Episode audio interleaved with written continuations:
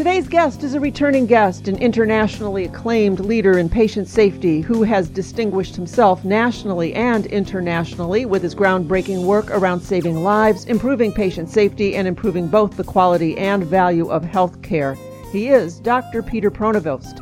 His life saving clinical practices have yielded dramatic improvements in hospitals across the United States and around the world, including the development of a scientifically proven method for reducing the deadly infections associated with central line catheters. He was formerly the director of Armstrong Institute for Patient Safety and Quality at Johns Hopkins, as well as a practicing anesthesiologist and critical care specialist physician at Johns Hopkins Hospital. Currently, Peter is Chief Clinical Transformation Officer right here in Cleveland, Ohio at University Hospitals. There's so much more to know about him, and we have an expanded bio at our website, speakupandstayalive.com. But right now, I'm looking forward to learning more. So, welcome back to the show, Peter. Uh, Pat, it's great to be back with you. Your show's so important and impressive, so thanks for having me. I appreciate that, and welcome to Cleveland. Yes, thank you. neighbors now. I know we are neighbors. So before we get into some of the patient safety issues, what does it mean to be the Chief Clinical Transformation Officer? Yes, it's quite a fancy title. And what it means, Pat, quite simply, is healthcare has a system that typically pays people for the volume of services. So if you're readmitted, like a patient Helen who had heart failure and was readmitted five times or ten times, every one of those readmissions fills your hospital bed. And in the old fee for service model, you get paid for them and they're counted as good. We're trying to evolve now to one more focused on value. And what that simply means is that we have to view success as having people be healthy at home, not healing in the hospital. And, and how do we do that? Well, as you might suggest, Pat, we made a checklist of defects in value, and we are systematically seeking to eliminate those in our university health system. Very interesting. So, does this allude to population health as well? Yeah, that's exactly right. It is population health, and you know that term is used um, quite often. And, and the way I think about it, the way we're thinking about it here is at university hospitals, we treat four distinct populations, and each of them we have varying roles and responsibility. Uh, we care for those we employ. Uh, we provide insurance for them in healthcare. We care for those we insure. That is, those patients in our ACO that we have some risk for with their outcomes. We're responsible for those we provide care to, even in the fee for service model. And we're responsible for those we live with, our community members, whether or not we provide care, but as an anchor institution in this great community, we have responsibilities for them also. It's an interesting word because I think some people misconstrue it as to what it means, where maybe you're treating or caring for a population as a group rather than the patient as an individual. That's some of the comments I've heard out when I do yeah, my yeah, work. Yeah, yeah, and it is a, a complicated term. You know what it means, or but your, you or your audience really has some keen insights in the fee for service model are those who we provide care for just transactionally uh, and often reactively. We don't have longer term data to see if they are staying healthy at home or how many times they're going to any other hospital or admission or emergency department or uh, suffering complications over time. But for the ones we employ and for those we insure, for those populations, we have data for their healthcare outcomes and utilization over time. So we could, what we're trying to do, Pat, is create what we call this web of well-being to make sure those we're responsible for stay within our university health systems because we've put great controls to ensure they get the highest quality, the safest care, so that we could navigate them and make sure, to the extent possible, uh, they avoid coming to the hospital or the emergency department.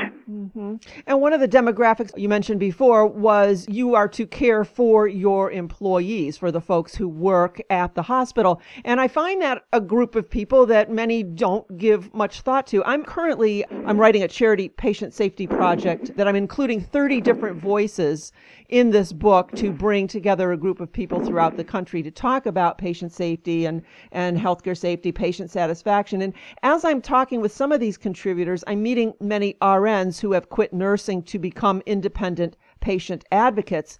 And I was just thinking how we talk about patient satisfaction. What about provider satisfaction? You know, if healthcare staff are supposed to do all they can to keep the patient satisfied, but who's looking after doctors and nurses and the environmental oh. staff and Pat, you're so on. And, and yet, as an employer, we have the most opportunity to improve because we control all the levers. And what I mean by that is we control what benefit designs we give people. So at university hospitals, we just give our employees three free primary care visits a year. Why? Because we want to stay healthy at home.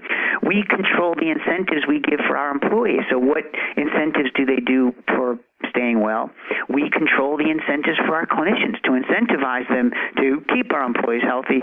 And then importantly, we control the programs that we're doing. And, and under the programs, Pat, you know, there's three recent advances that are the most powerful impact on our health. And, and, let me begin because your point about not focusing on clinicians' well being is key.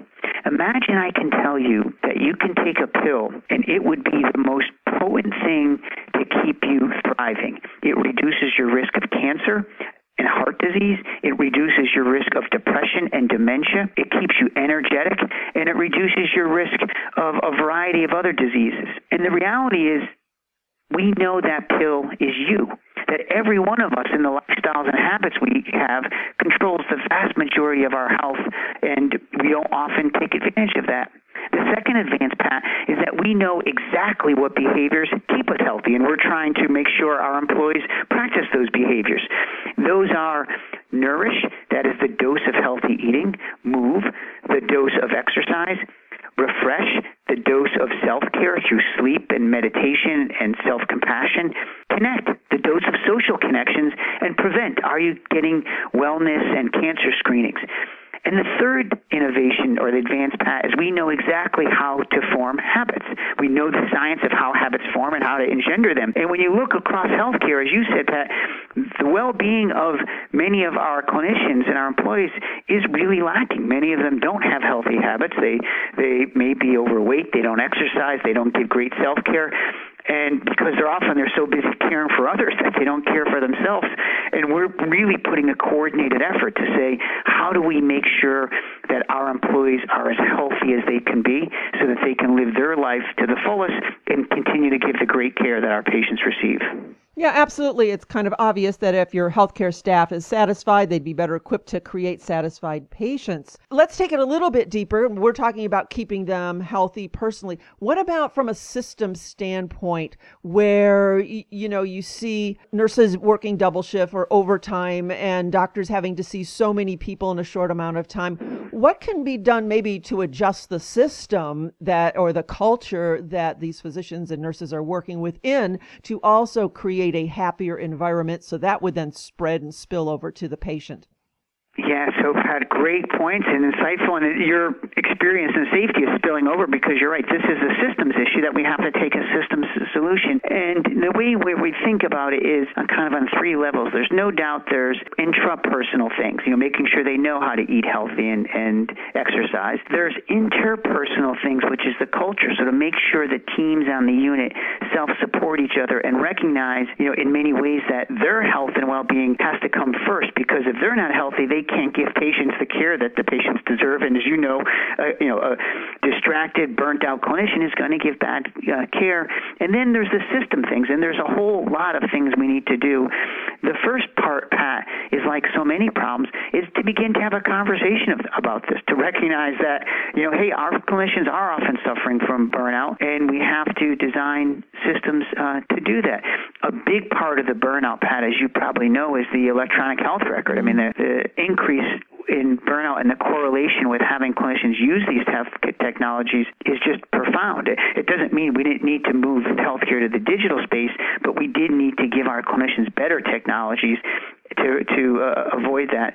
We need to look at exactly as you just said, Pat, uh, looking at how often they work double shifts and, and, and how long those shifts are and making sure we put breaks in and that our staffing is sufficient so that clinicians have time to take breaks because so many clinicians say, I just feel like I can't even go take a lunch break because I don't have time to, to leave my patient or I don't trust what's going to happen if I don't leave those, those patients. And, you know, Pat, you, your point about the culture is key, and particularly in nurses, I think we socialize them and acculturate them to be so caring that if they care for themselves, it almost risks compromising their identity as a clinician because they're brought up to be I'm always giving, giving, giving, and we don't. I don't believe message it enough about what they can do. I mean, the, the hopeful news, Pat, it's interesting. Just yesterday, we hosted a conference with the deans of School of Nursing all around the um, Cleveland and greater area and had this discussion that, that about exactly these points about well-being and self-care and what are we doing in our schools and in our hospitals and our health systems to make sure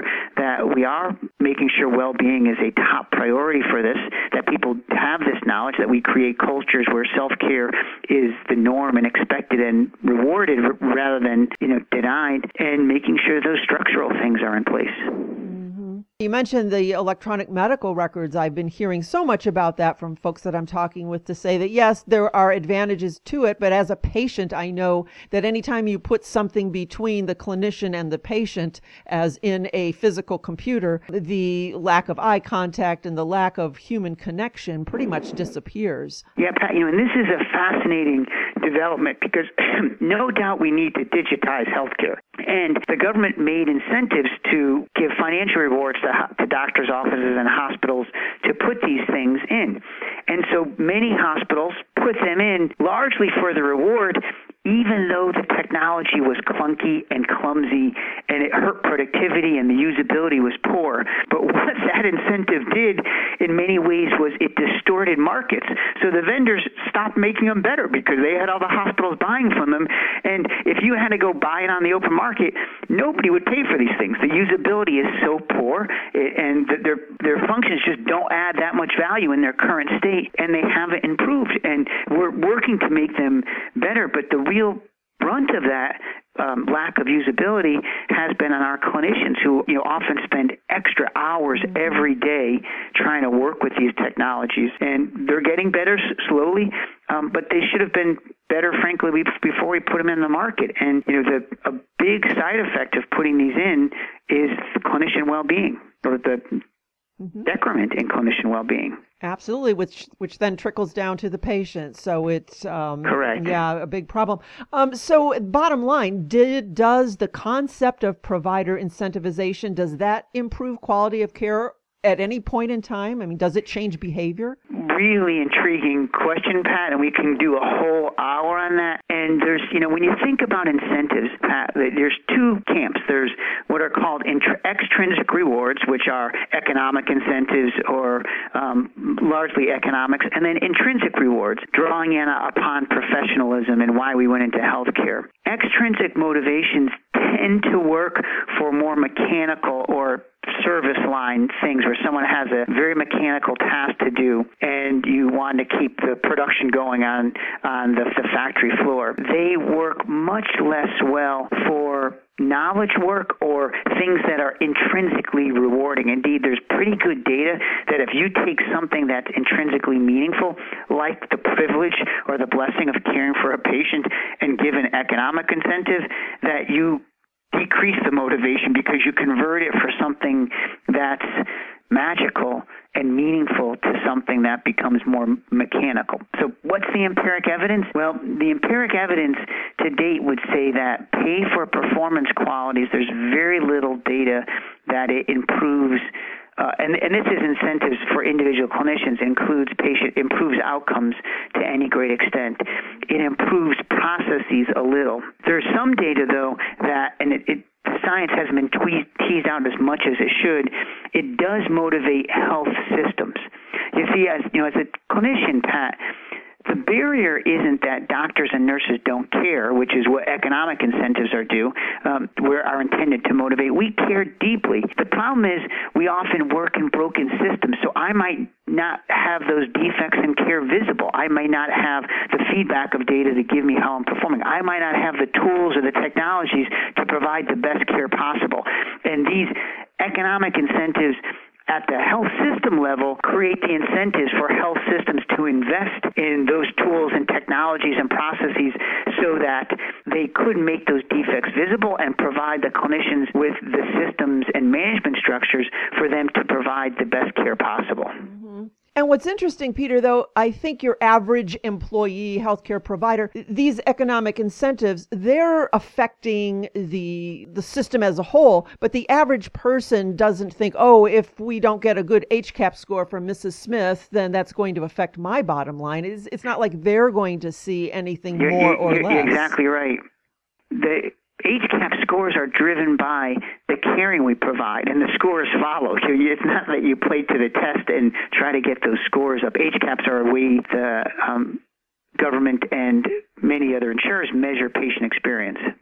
Right, but as I'm saying, the provide it doesn't much matter to the provider. I wouldn't think at bedside to Yeah, think, you- "Oh, am I going to do this?" Right. Yeah. They're, yeah, they're invisible to these incentives ex- for the most part. Ex- exactly. And that makes me want to talk briefly about the patient satisfaction surveys. I always wondered, you know, the patient gets this um, survey six, two to six weeks later, but their voice comes after the fact. Is there any way to bring something more relevant so that when the issue is at hand, it's dealt with or discussed or talked about rather than six weeks later? really keen insights. I mean, the, you know, collecting the data and getting it, getting fed back to us, we use uh, intently to monitor performance uh, on patient experience, and, and, and we use it in our scores have improved quite dramatically. We use the comments, but no other industry waits six weeks to get feedback from their customers, right? They're immediate. I mean, they, it may be the next day, it might be during the, the, the service. Uh, our health system, like many others, are looking at many, much more real-time ways to get this kind of feedback. Some of it is directly asking our the patients that we are serving questions about, uh, you know, when they're in care.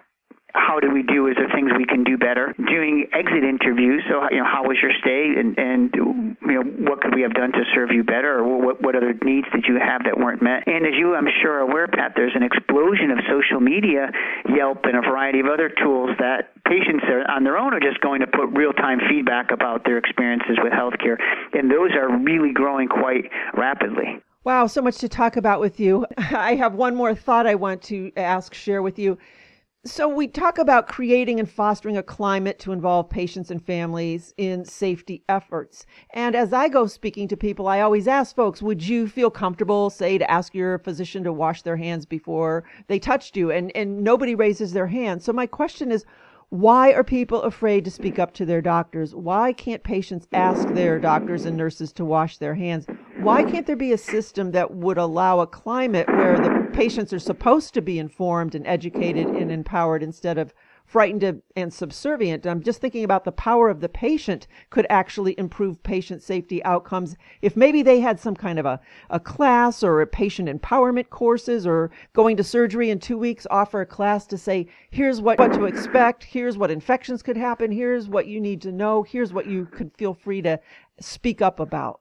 Yeah, Pat, really insightful question. And we've wrestled with this for so long because, as you astutely said, when I speak with many, many patients and ask, you know, why don't you speak up? You, if you are afraid, you have questions, you see someone not do something, and there's largely fear. They, they, they fear that the doctor might um, chastise them and, and it might not be right well received they fear, especially if it's a specialist that they can't find, that they would lose access to their doctor, and they're really fearful, or if it's a, a you know an area where there's not many physicians. And when I think think about that, Pat, like any communication, it's two-sided. We're working aggressively with our physicians to make sure that they welcome and they're solicitous to questions. And you know that doesn't always happen. I think most physicians do, but there's certainly some, and you may have experienced it, who make it very clear that they don't want to be questioned, or even if you, the patient wants to get a second opinion, which is a great way to reduce diagnostic errors. Some clinicians are offended by that, right? And, and we have to work to elevate humility and get rid of the hubris on the on the clinician side. On the patient side, you're right. I love your idea. I hadn't thought about it, but of a boot camp or mm-hmm. Training to say, you know, it's your body. You are the best steward of it, and advocate for it, and you know, feel comfortable to ask questions. And if the clinician really gets offended by it, then you need to think if they really want them to be your doctor, because there's a whole lot of risks that that kind of arrogance puts in place, not just on this diagnosis, but many things that you likely would be better off exploring, you know, care somewhere else if that's available to you.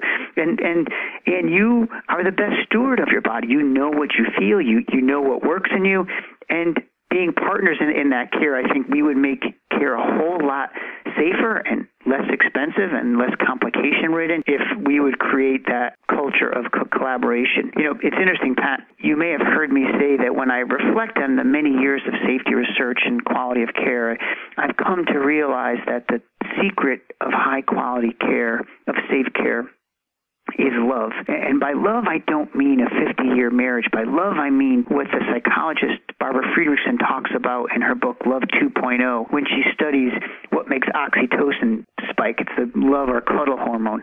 And what she found is that oxytocin spikes in micro moments of positive connection between people. Uh, micro moments. I feel warm towards you, you feel warm towards me, and we generate positive energy and it spreads. And it's that kind of micro moment. It's that love between patients and their clinicians that is going to give us ultimately the safest care and will allow us to create the systems and make the changes that we need because this big change that we're embarking on to drive safety and quality and value is the sum of thousands of smaller ones and every one of those is facilitated by these micro moments. Oh, I love that. I read that book too. I thought that was an excellent, excellent book. So we need someone to prescribe us a dose of love, right? It's right. That's the next prescription. Have a dose of love today. Thank you so much. Is there anything that we missed that you wanted to share today? No, it's it's an honor for me to be here, Pat. And um, I maybe mentioned to you there's a talk I did on some of the stuff we're doing to spread love and value. That's on the City Club of Cleveland's website that I did. If people are interested, you might want to consider uh, putting a link to it, or if people are so interested. Excellent. I did see that, and I will share that. Well, Peter, thank you so much for taking the time out of your busy schedule to share some of your wisdom with us today. I so appreciate you, and we'll have to do this again sometime. Great. And Pat, thanks for having me back. It's always a delight, and I hope to speak again soon.